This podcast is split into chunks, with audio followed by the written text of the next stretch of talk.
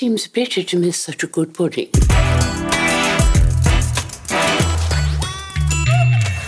Hello and welcome to Euro Pudding Season 2. Season 2. Euro Pudding is the European Screenwriters podcast about writing and producing better TV in Europe with weird accents. Very weird accents. Hi, my name is Pierre Puget. I'm a French writer based in Berlin. And hi, I'm Philipp Schätzer. I'm a German writer and I'm also based in Berlin. But who is making this podcast? Yeah, this podcast is made by Sean, the Serial Eyes Alumni Network. We are an association of screenwriters and producers from all over Europe who went through the Serial Eyes writing program here in Berlin. And to know more about our writers, producers, members, Serial Eyes or Sean, check out our website, showntv.net, showntv.net. And uh, also take a moment to like, uh, share, leave a comment about this podcast on your podcast app or on uh, our social media. That will help a lot. Uh, thank you and welcome back. Yes. So, yes, we are back for uh, uh, season two after.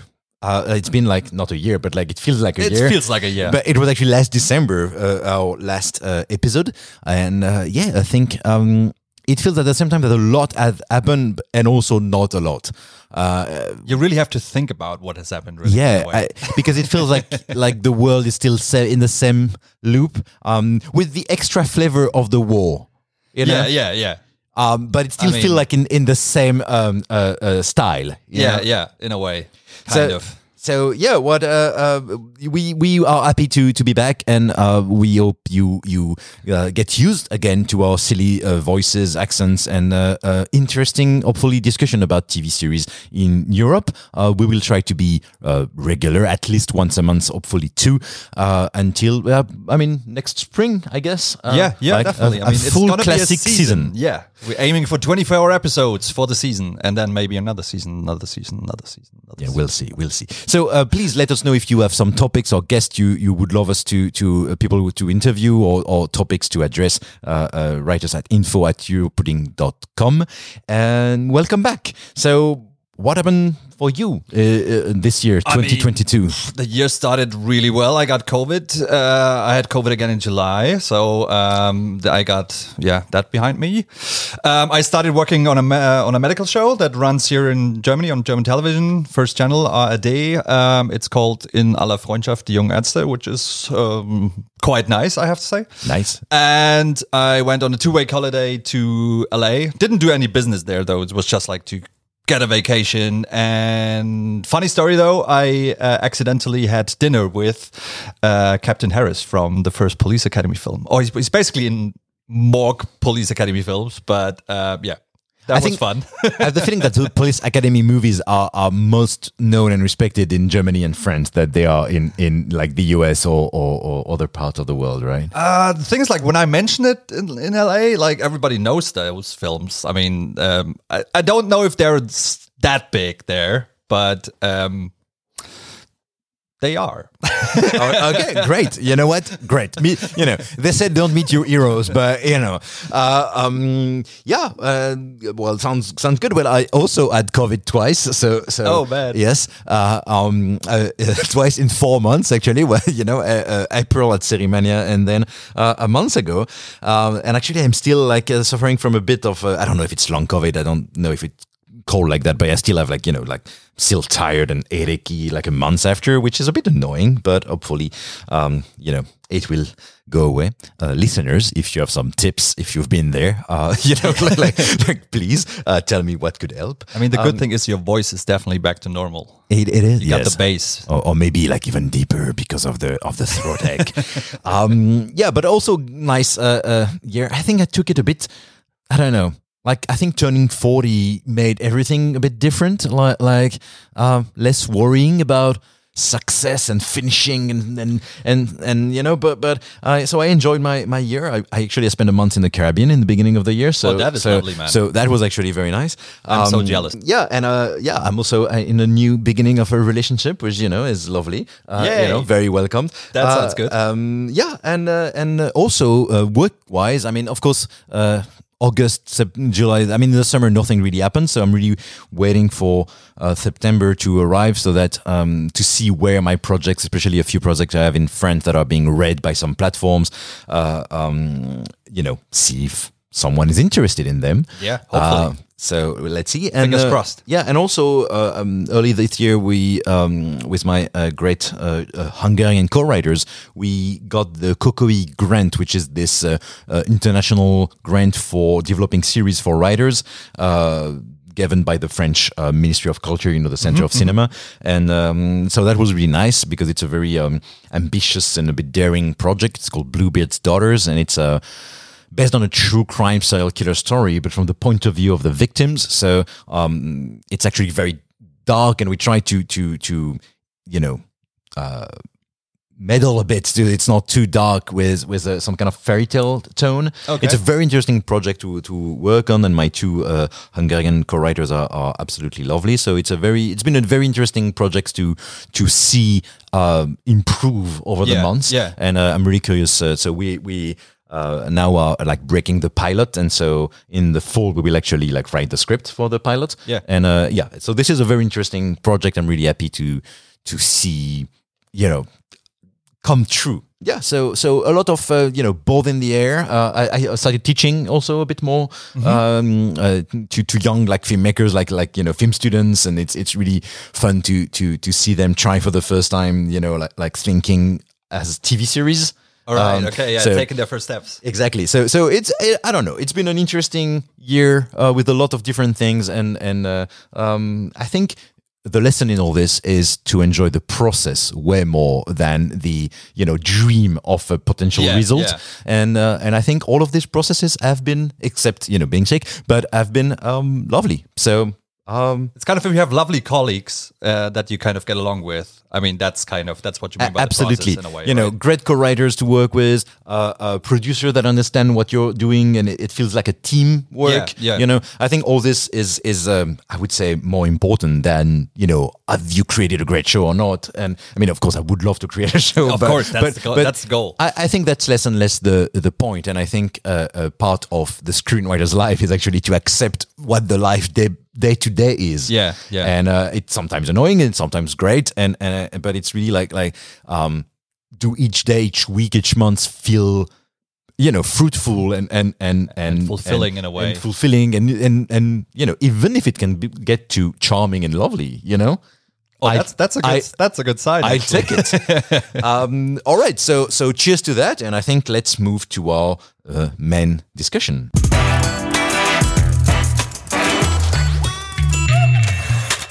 So, in the last few months, the TV landscape seems to have changed a lot. Uh, it seems we are even more little players in a big global game. And for us European writers, it seems even more confusing on how to choose our projects, our partners. And so to start our new season of Europudding, we have the perfect guest to try to better understand all the powers at play here all over the world. And so from Los Angeles, we welcome American but global producer Erik Barmack. Hello, welcome, Eric. Welcome. Hey guys, how are you? Very good. How are you? I'm I'm living in interesting times, as they say. well, they, they do say that it's best. Um, so welcome and saying thank you for being with us in the pudding. Um, let me introduce you to our audience quickly. You have worked in TV production, distribution, and digital media development for over 25 years. You were uh, first director of business development at the sports channel ESPN, and then worked for over eight years at Netflix as vice president and head of international originals. You oversaw there the large international team and produced such hit series as Casa de Papel, Kingdom, The Witcher, Sacred Games, Suburra, The Rain, Dark, and many more hit shows, which, you know, is a very impressive list. And a bit more than two years ago, you founded Wild Sheep Content, a production and packaging company based in LA that has already sold a lot of projects for the global market. And even though we will mostly discuss uh, uh, business and your projects uh, uh, in that episode, I first wanted to ask you how you started working for television because I, I found out actually online that you were a writer. You were you wrote a sport uh, article and two books, right? One novel and one uh, essay about fantasy football. So I wonder, how did you do that move from uh, uh, you know the other side of the desk yeah i mean most of the decisions i've made in my career have just been following passion and where it takes me and so out of college i was a writer I was a journalist I, I wrote um, music reviews uh, for for jazz, um, and it was a, basically a way of getting into uh, concerts that I wanted to hear for free because uh, I didn't have any money at the time. Um, and then I realized being a writer was quite difficult, and um, uh, that I had more of a bit of an entrepreneurial side. So I got involved in some dot coms um, one of which was a sports gaming company that then got bought by a larger sports media company, and that took me to ESPN. Uh, when I was at ESPN, I got super interested in international uh, uh, content and what was happening in the international landscape. And then that took me over to Netflix, where they were expanding.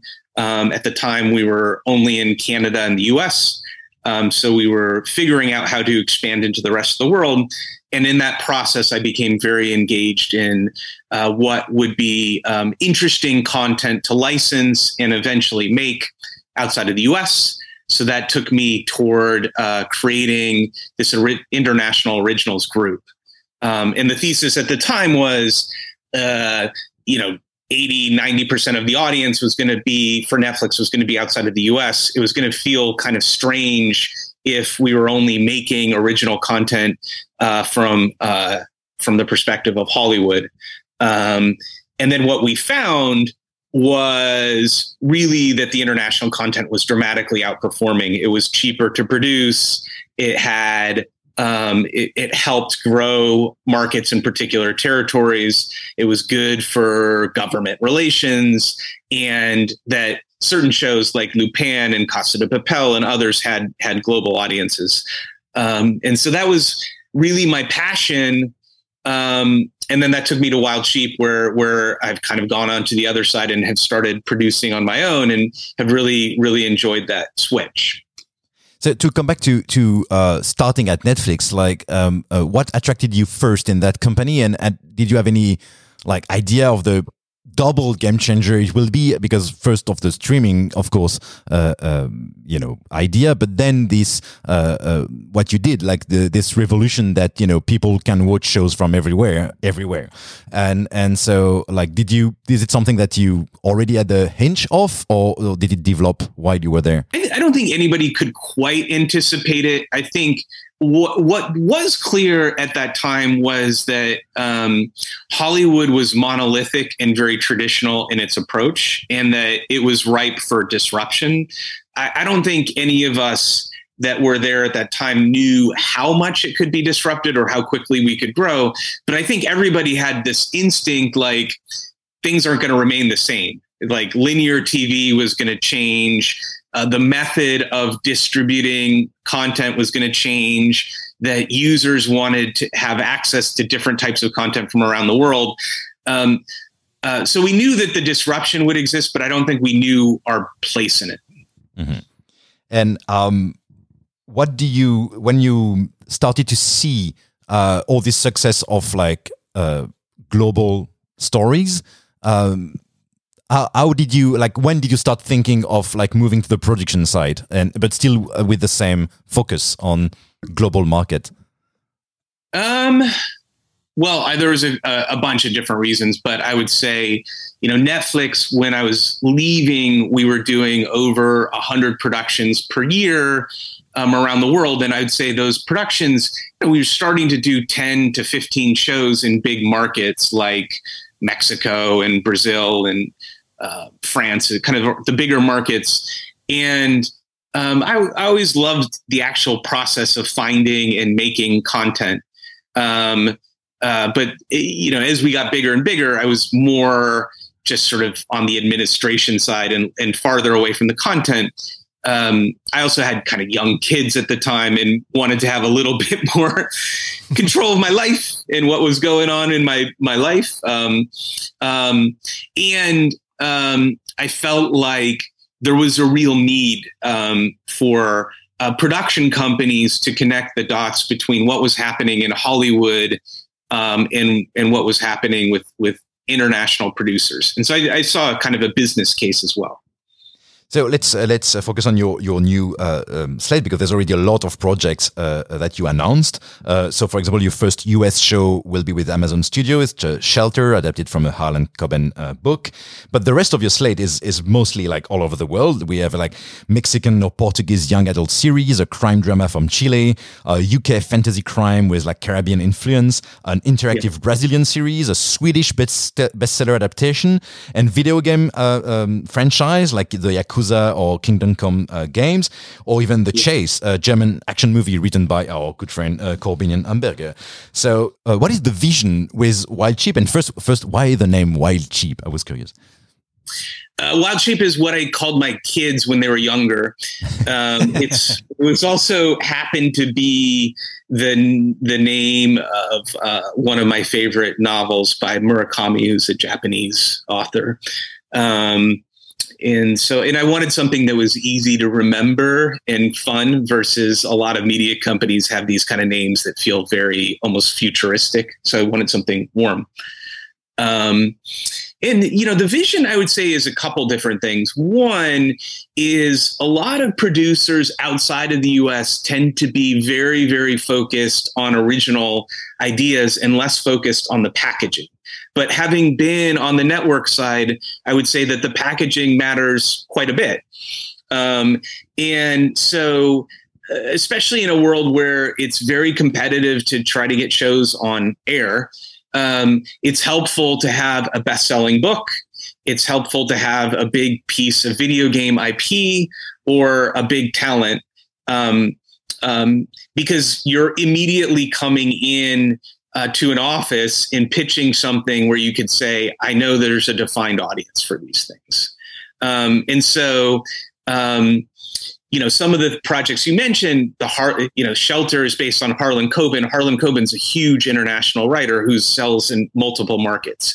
Yakuza, which is the project that we're doing in Japan now, which has been greenlit, is you know, it's sold 14 million copies around the world. Same thing for the Scandinavian series, which is also in production. This is a, a franchise that sold millions of copies, and so I just thought it was a little easier to build um, around um, big IP Secondarily, I thought it was going to be helpful to have touch points in both Hollywood and the international communities. So, for example, the Chilean show that we're doing with Canal Trece, we were able to get that show made because there was a local broadcaster, and then I was able to bring in um, distribution for the rest of the Americas, right? A film that we did with Kate del Castillo, who's a big Mexican star, um, we were able to sell it to Roku here in the U.S., and then now it's it's uh, the number one movie in Amazon in Latin America. So it felt like.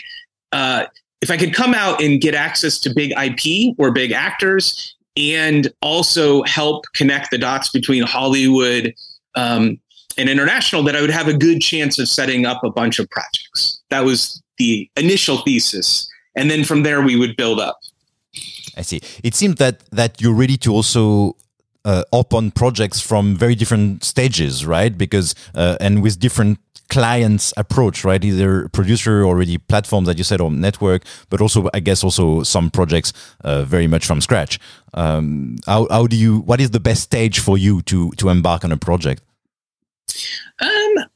I tend to be at, at the packaging stage. So like, I love. Let's go find a big book that's specifically local. Let's bring in a big director, big producer, big writer against it. Let's let's take a package out to people. I just it just comes from where I sat on the other side, which is a lot of times I'm looking at as a Netflix, which is is this a genre that is going to play big? Is this sort of uh, a story that would have a big built-in audience, and then is it going to be executed well uh, by talented um, talented people. Um, and so I love that stage, but but because I'm small, you know, because we're not a studio, um, we can come in at different points. So we have the ability to finance small gaps in in budgets. We have the ability to act as a sales and distribution um, outlet, um, and then most of the time we're just a traditional producer that's packaging things up. How do you actually like when you look at a project how do you choose it is it like because when you when you told me uh, told us about your like your career your career so far um, it i had the impression that you might uh, the decisions that you make you go a lot with your gut feeling as well and um, is this is this like um, a, a, thing how you choose your projects that you take? Is it like uh, that you uh, go with your gut feeling, or is it more like that you uh, analyze like the market, what might be successful, or is it like a mixture of both? A little bit of both, and I would say like I'm always trying to look for things that have the twist at the end that is fairly differentiated. So, um, for example, the Scandinavian show that we're doing is a crime thriller. It's a murder. You know, there's a murder that happens in the opening scene. It, has to be solved, but it's being solved by a trained, uh, young female immigrant assassin. And so I think, okay, well, you know, we're going to do something in Scandinavia great to do something in crime, but how am I going to be uniquely great at finding yet another show with a 60 year old cop who's kind of crabby and grim and has a dark view on life? Like, let's go find something that hasn't, that's in a genre that's familiar that hasn't quite been done before. Uh, similarly, in Mexico, um, we I was working with another producer to sort of say like we want to do something that's a who done it that's sort of in the shape of Knives Out because we know that that type of story works well, but we haven't seen a lot of it in Mexico. And we felt like, and our thesis was that if if we did get the right material, that you could get a big ensemble cast around it, um, because that type of film hasn't hasn't been done there yet. And it's easy to shoot. It's contained locations. It's you know something you could do in five or six weeks not months and months. Um, and so that that played out right? So that was the the film that we announced with netflix and we have a massive cast manolo cardona who's in uh, Quien Mató Sara and uh, regina blandon and stephanie cayo and, and aaron diaz it's, it's a massive cast and but the thesis the premise started with we know that something like Knives Out is compelling globally, but we haven't seen it there. Um, and then a third example would be um, we're in production now on a show for Amazon India uh, that's a follow doc. It's a music doc. Um, but the story is about this guy, A.P. Dhillon, who uh, became the largest hip hop artist in India during the pandemic, but more or less from making music out of his house in Canada, where he had immigrated. And and so it's like, um, you know, we know that music docs are big, but something that is a specifically interesting music story with a twist that's appropriate for a particular market that compels me. And so those things are always a little bit gut oriented, but it's also like thinking about the strategy of where are most of the producers trying to get material made and then and where is it crowded and where do you have more running room you know so it's interesting. So you already uh, uh, talk like this mix of packaging and kind of original angle development. Um, and at the same time I, I still have the bit provocative question of like why why do you think you can make this uh, development better than local producers? Well I, I don't think i can. I think uh, i think that uh, part of w- what I'm doing is working with some of the best producers around the world. So, you know, the Scandinavian story, we're working with FLX, and um, in Mexico, we're working with Cravioto, who's one of the best uh, directors, film directors there. Um, uh, I think part of it is also bringing something to the table. So, like, we're now uh, packaging up um, a show in the UK, um, Obia, which is a supernatural crime story. Um, but we went out and optioned material that won the Brit List, which I'd say is the most important screenwriting competition in the world. Uh, so I'm not trying to come in to local markets without some ammunition. you know, I'm always trying to sort of say, here's a book or game or talent that we have access to. And, you know, part of my pitch, such as it is, is also you're you're very good at doing what you're doing in Italy or France or Mexico, but there's also a value in having somebody on your team in the US and in LA who can find um, other ways to get things financed uh, or made. Um, so, you know, for example, um, uh, we worked with a really, really great Scottish producer, Claire Mundell. She did The Cry on a, a movie that had you know gotten a number of, of credits and and some financing in Scotland, uh, but they needed that last piece, and that piece came from uh, Library Pictures, which is um, associated with CAA here. And you know, if if I didn't have if I hadn't connected the dots, if Claire hadn't done her work, that these things wouldn't have gotten made. But collectively, we made a stronger team. Um, and it, part of it is also just having the humility to say, like, I don't need to act like a studio. I don't need to be the only person that's owning IP or running the show. Part of it is just can I be can I effectively join teams of people that are already great at doing what they're doing? I mean, it, it sounds like a one great answer to this feeling that we are more and more connected in this global market, but at the same time, where it's difficult to always know at which um, you know place to to look at it. Uh, and and in Europe, like um, I'm curious how you feel about how the landscape has shifted, like not only with uh, Netflix and other streamers, but like in the recent like weeks, uh, uh, HBO Max, you know, canceling production in Europe, or or you know, uh, before the big summer, like uh, a lot of the meetings I had felt. Um, you know that a lot of developments fell down, a lot of like uh, uh, resets has happened. maybe yeah kind of a bit more risk averse. Also, there's a yeah. you know uh, economic crisis looming on the horizon. So, so um, how, how, do you see the the, the European landscape uh, um, reshuffling itself in the in this coming September? Um, well, look, I think these things ebb and flow, and I think there was this.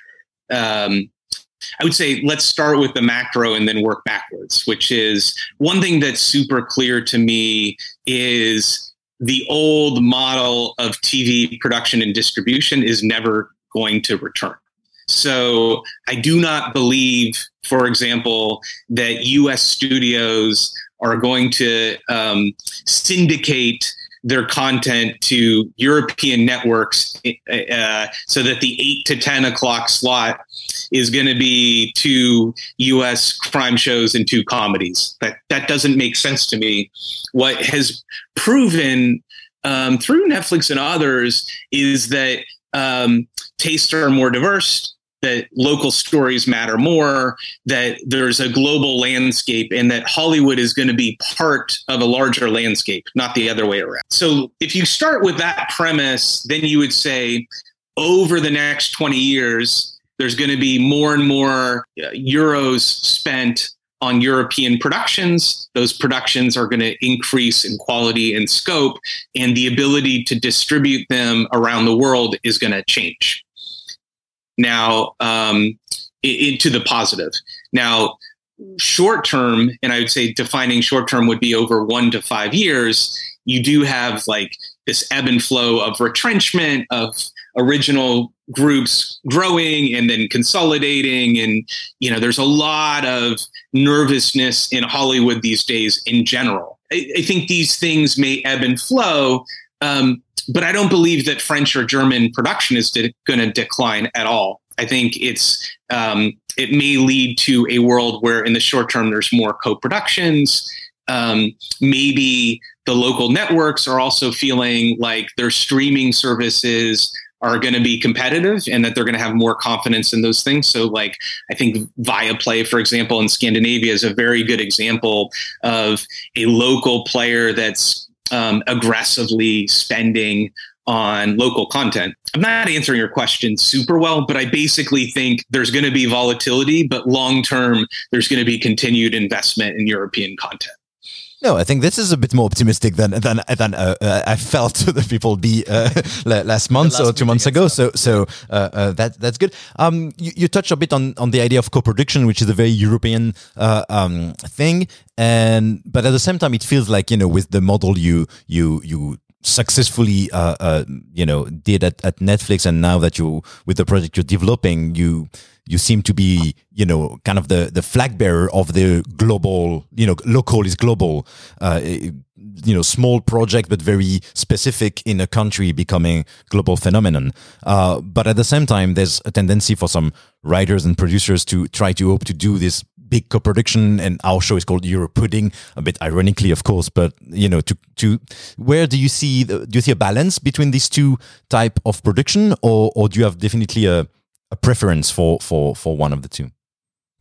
I have a preference, which is I think that when you go in this like thing where you're trying to satisfy all audiences, you lose the authenticity of it. If Casa de Papel had been written outside of the viewpoint of a Spanish uh, creator, I think it would have lost all the integrity, which is that there's something about the show that's not just a bank heist, but it kind of has to do with social messaging that is very specific. The same thing with Squid Game in Korea, and to a certain extent, same thing with Lupin um, uh, in France. Now, what I do think is happening is these shows are pro- with global audiences are proving that talent can shift around the world. So, um, so Lupin, for example, was r- written in part by someone from Britain, um, and so I think it's possible that talent immigrates uh, to more and more shows that are different. I think the point of, of view has to be local basically. I think as you start to get away from those concepts and you're trying to have something that satisfies all, you end up satisfying no one. Yeah, I think that's an interesting uh, uh, way to look at it, and and I, I like this idea that that talent can still travel, and even though it brings a lot more headache in translation and, and who read in what language, and you know, like, like uh, um, I've been asked sometime to write fully French local shows in English because you know, like the now the the commissioners are are, are in LA, um, so, so which of course make it lose its specificity at some point, uh, but also gain in you know making sure that it, it becomes global, and uh, and I've been lucky to work on 1899, you know, in the translation of, of dialogue for, for Netflix, and uh, now also on a on a the new show from Scott Frank, uh, and so that's been very interesting to see, you know, what is possible, but at the same time, it brings a new a new lot well question of in the in the flow of the of the process. That's right. But you know, 1899, which uh, I'm sure your audience probably knows, but is uh, by the creator of Dark and is a story of a European immigrants crossing on a boat uh, to the to the New World, um, and then terrible things happen. That's basically it, right? Yep. Um, uh, that story in and of itself is a local story. It doesn't mean you can't have multiple nationalities or something that that plays into it. It's but it's it's authentic to things that actually happened during that time period. I mean, it's also if it's done well, you kind of have that phenomenon of the more specific you get, the more universal your story kind of becomes in a way. I mean, that's the perfect thing that you're looking for at the end of the day, isn't it? Yeah, that's exactly right. I wanted to do a little like a, a, comparison between you know LA type of development to European type of development because I mean we talk a lot in this show about you know like kind of the the weak link in Europe is often development because you know we have a, a network of very small companies who who take only a few projects, don't have a lot of uh, budget for for development. There's not a lot of uh, uh, of money put in concept or even in certainly not in pilots, uh, especially not on spec, uh, and and it seems that of course one of the big experience of of Hollywood people is great development because in a way a good spec good quality concept have always been the the, the best value uh, there for like decades. Um, do, do you would you agree with that? And and and maybe this is um, what you're doing with your your approach is maybe trying to help uh, uh, European producers better develop uh, their ideas yeah, uh, yes and no. Look, I'd say there's a craft to how big television is done in the US. and it starts with things like writers' rooms. And so, for example, you know, the show that we're doing.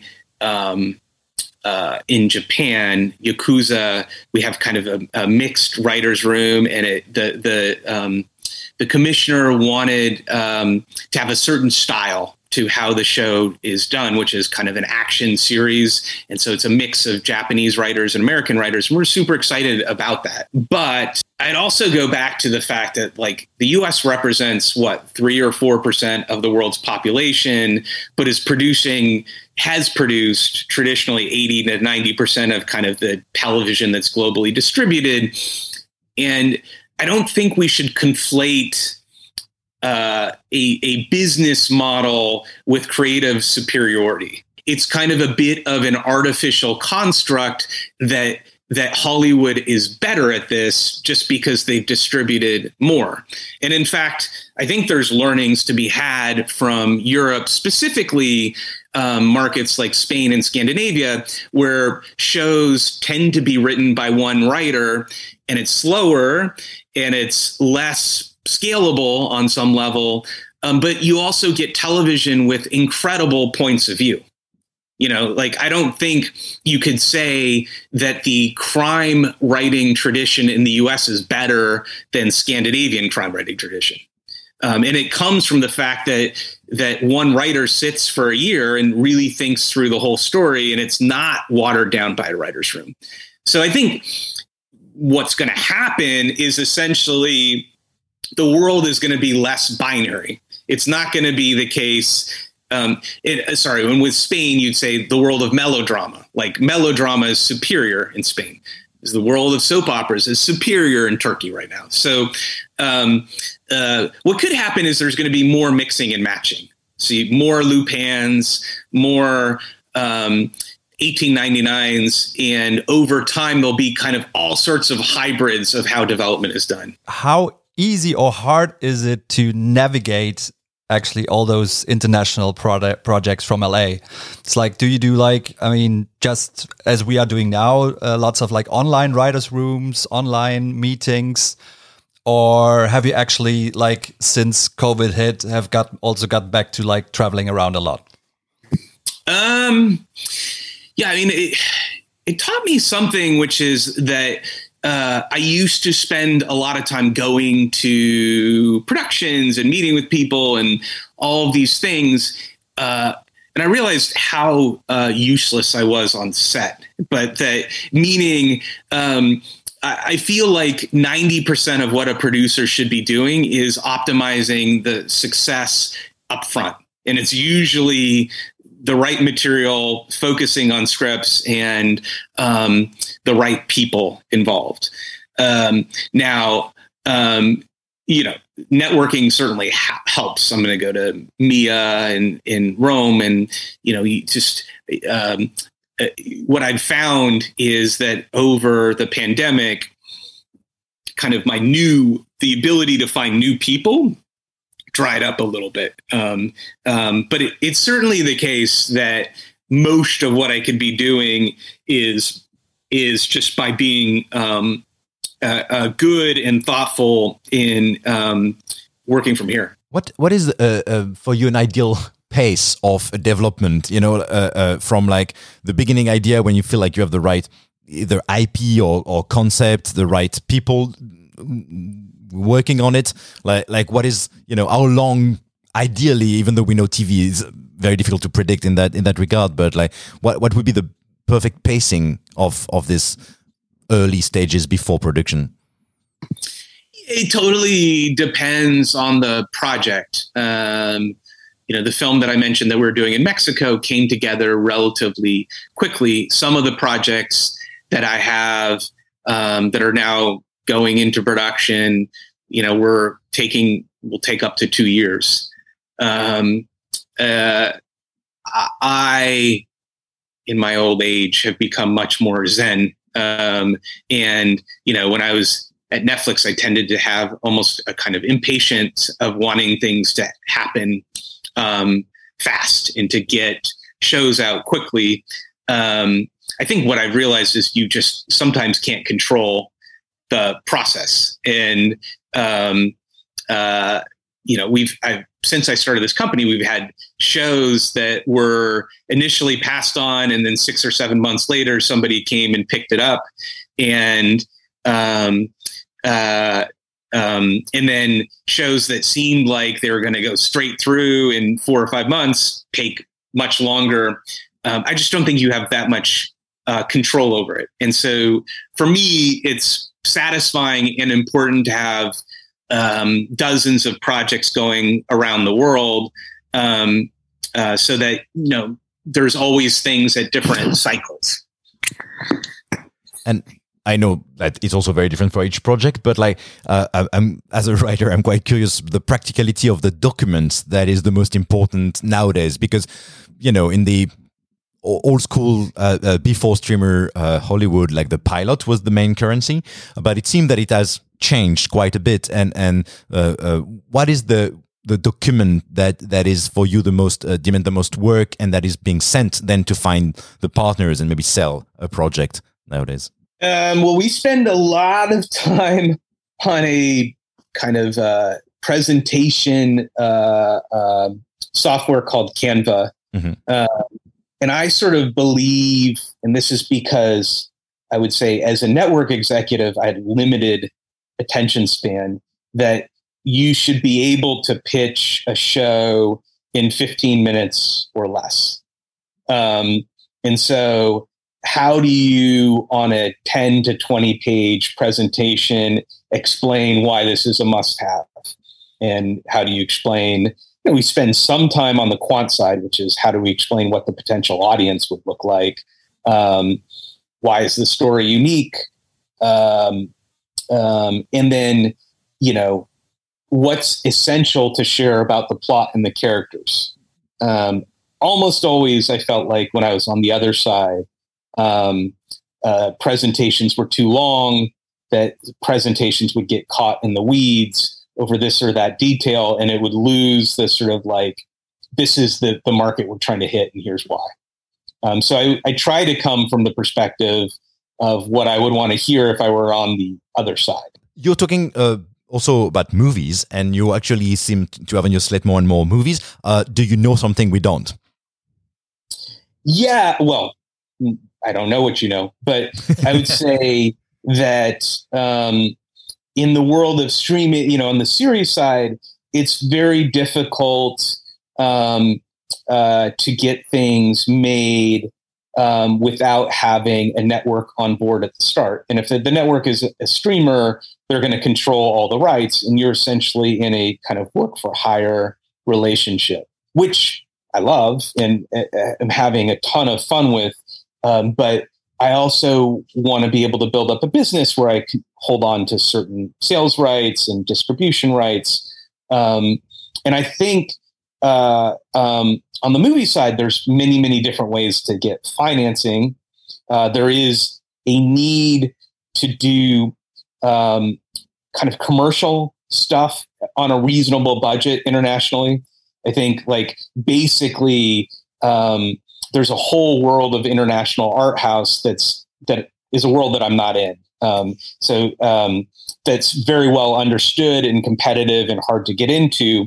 Um, uh, but like female-led thrillers, uh, rom-coms, uh, elevated horror, all these things, there doesn't seem to be quite enough of.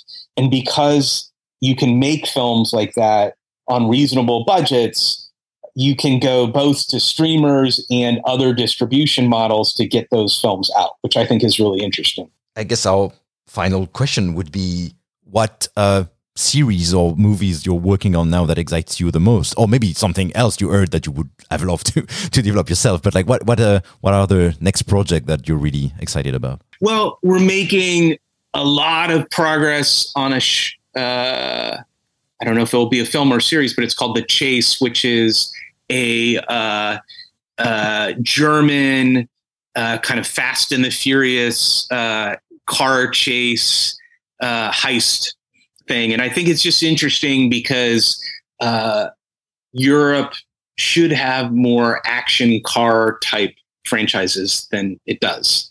Um, and I'm not, I'm not exactly talking about the transporter, which feel felt like it was geared towards um, the U.S. in some ways.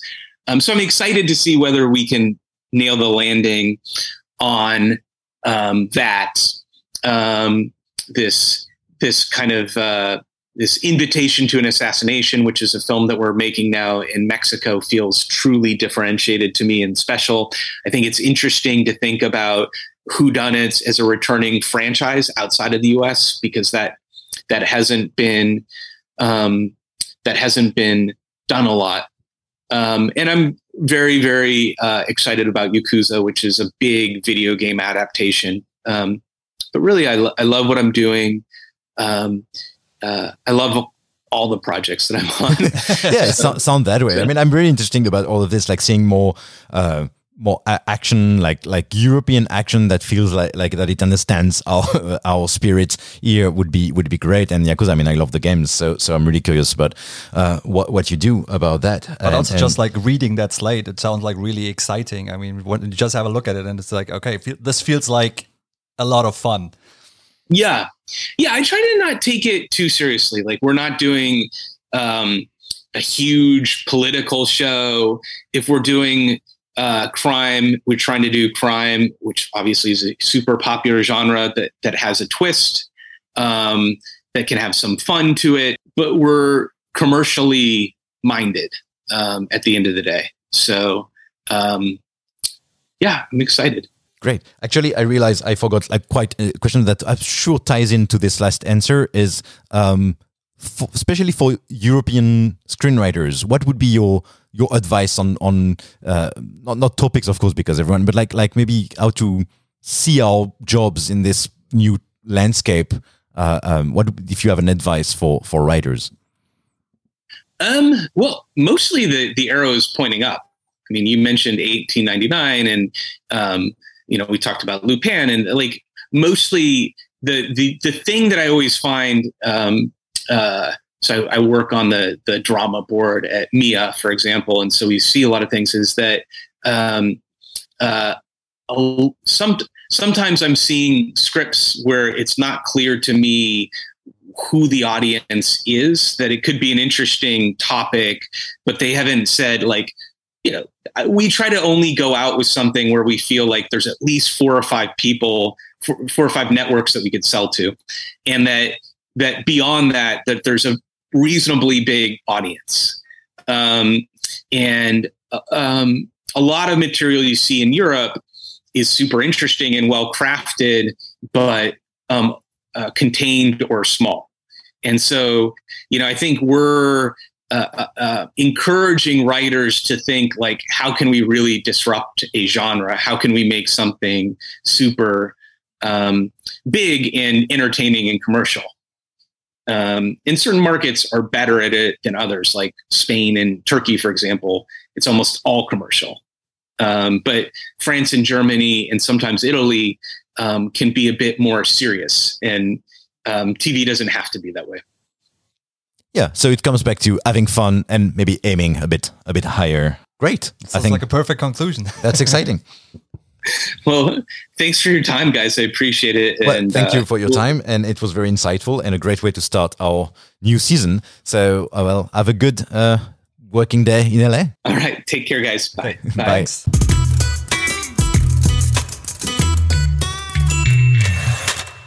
Man, that was an amazing interview. To be honest, I have to say that. I mean, um, what I take out of something like this, it's like to just you know to have like more fun in my job to be bolder and i feel like after an interview like this with Erik is um I feel like I have a lot. I have a lot of energy to do something new and stuff. You know, I mean, how how are you? How how do you feel about that? Yeah, I think um, even though that's not something we always want to hear, but like think about your market and your audience is um, you know should not be like like taboo or a bad word you know like, yeah, like, yeah, like yeah. i think that that's part of the thing. We do stuff for people. And and and the more we know who these people are the the the better we can we can write for them and and uh, and yeah have fun and and be be more free. Um and yeah i, I think you know, it, it's a great approach to you know, like, like at the same time respecting all the you know markets and countries, but but trying to to to be a bit more original, to bat for for something uh, higher, and and um, um, yeah, in, in a way that's not surprising because that's in a way, you know, in essence, that's what you imagine when you imagine, oh, big you know Netflix LA producer trying Yeah, to yeah, do yeah. uh, uh, content all over the world that that you want this kind of like energy because he's seen both sides. Like when he was working with Netflix, he he, he listened to presentations a lot, and now he's doing the presentations, uh, trying to sell a show, and to be. I mean, the the the, the clearer you are with your with what your audience is, what uh, market you're in, and and what the story is. Of course, I mean that's the stuff that we uh, should hear every day because sometimes I think as a writer you you get up so much into the I don't know you get lost in the nitty gritty and everything that uh, a clear message like that you sometimes forget a bit about that I think so to hear that again I think is like it gives you a lot of energy to write and to have fun in your job.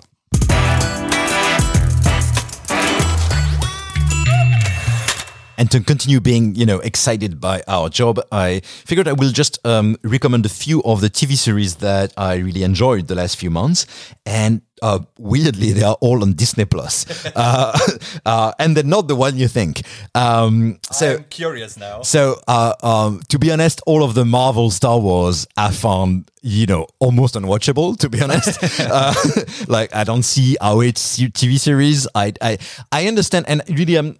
I'm not blaming writers or anything because you know it's such a big machine that that I you know you can imagine how how meddled all this is. Too many right? cooks. Yeah, but like too many but, cooks. but like it seemed like like not not worth it uh, uh, uh, to me at all. But I have to say, um, one of the most amazing and touching uh, series I've seen uh, for a long time is Dopesick, which is a Hulu in the US but Disney Plus in Europe uh, uh, show. Dopesick, which is this kind of uh, almost journalistic exploration of the, the the opioid crisis in the US, Yeah. uh, with Michael Keaton as a as a doctor who, who uh, prescribes these uh, uh, opioids to his like you know mine workers uh, uh, patients and then become himself addicted and, and and then in parallel the big rich family the Sacklers who you know are peddling these these Yeah. You know poison You, you kind of see all sides of it, yeah and and it's so it, it's so it's demanding but it's it respects its audience so much you know it, it changes time zone all the time like it's it's like it, sh- it shifts years every scenes almost you know and Yeah. but it's it's very compelling and and i was very moved and and um irate by it which i think is good like this is you know it's like good old angry drama you yeah, know? yeah, yeah. Uh, it uh, kind of makes you angry that something like yeah. this actually exactly uh, happened. and and i way. think that's very um and of course we can talk about the irony of it being on a gigantic disney uh, corporation conservative place. But anyway that's a discussion for, for anyone else. But but but uh, um, still it, very very compelling smart necessary drama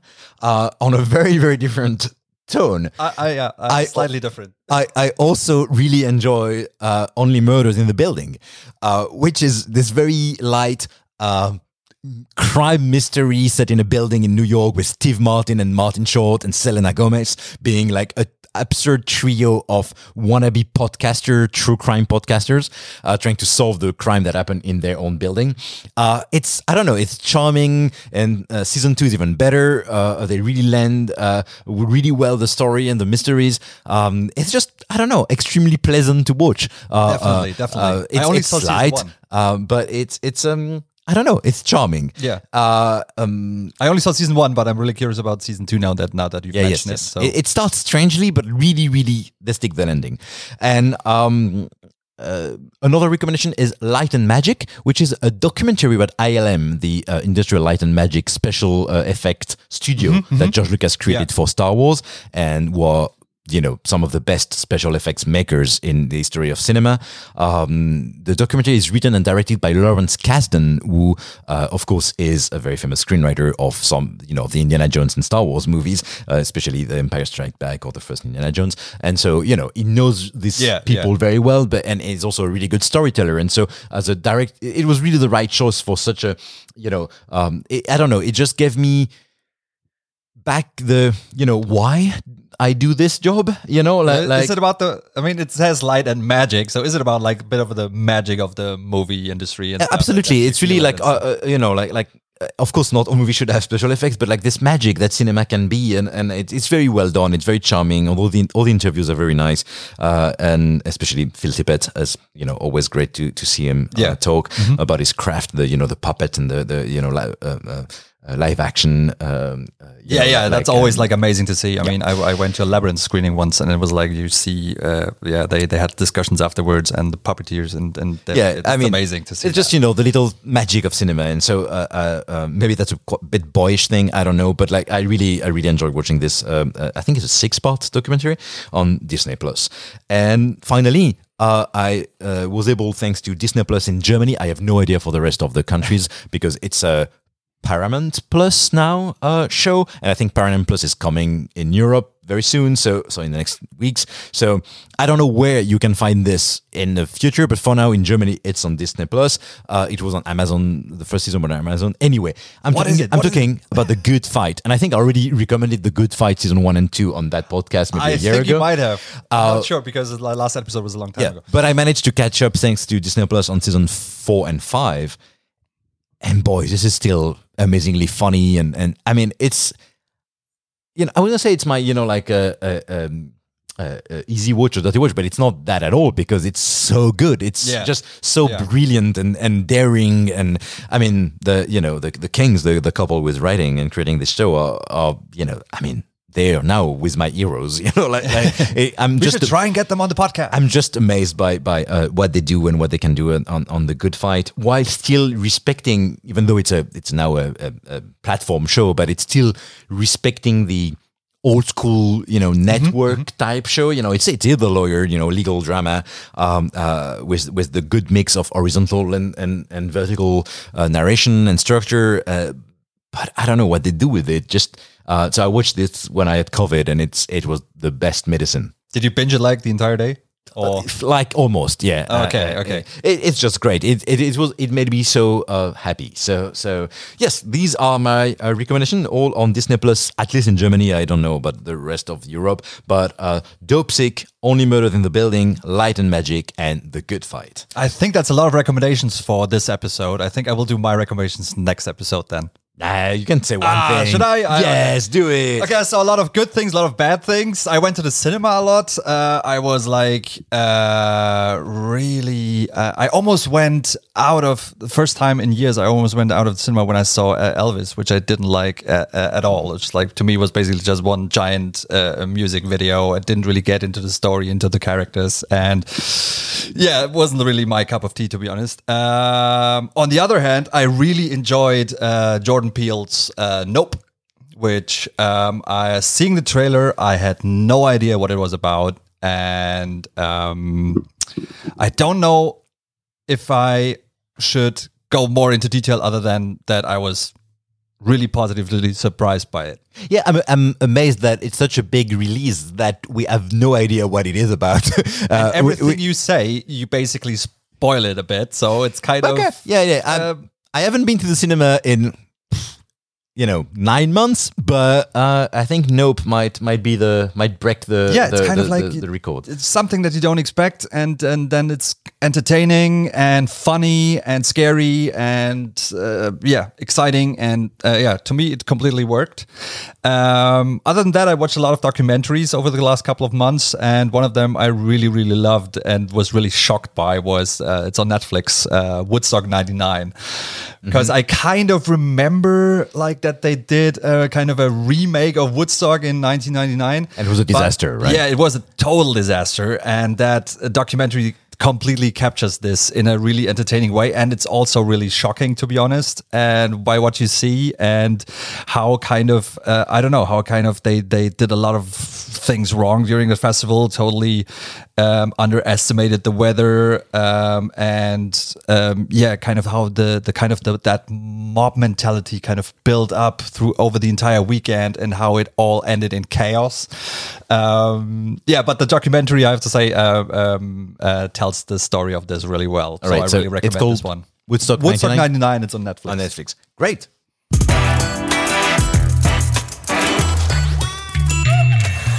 And that's it for this episode of Europudding, the first episode of season two. Yeah. Even though that means nothing because it's just the same feed of podcasts We just have fun. To us, it means that. something. Yes.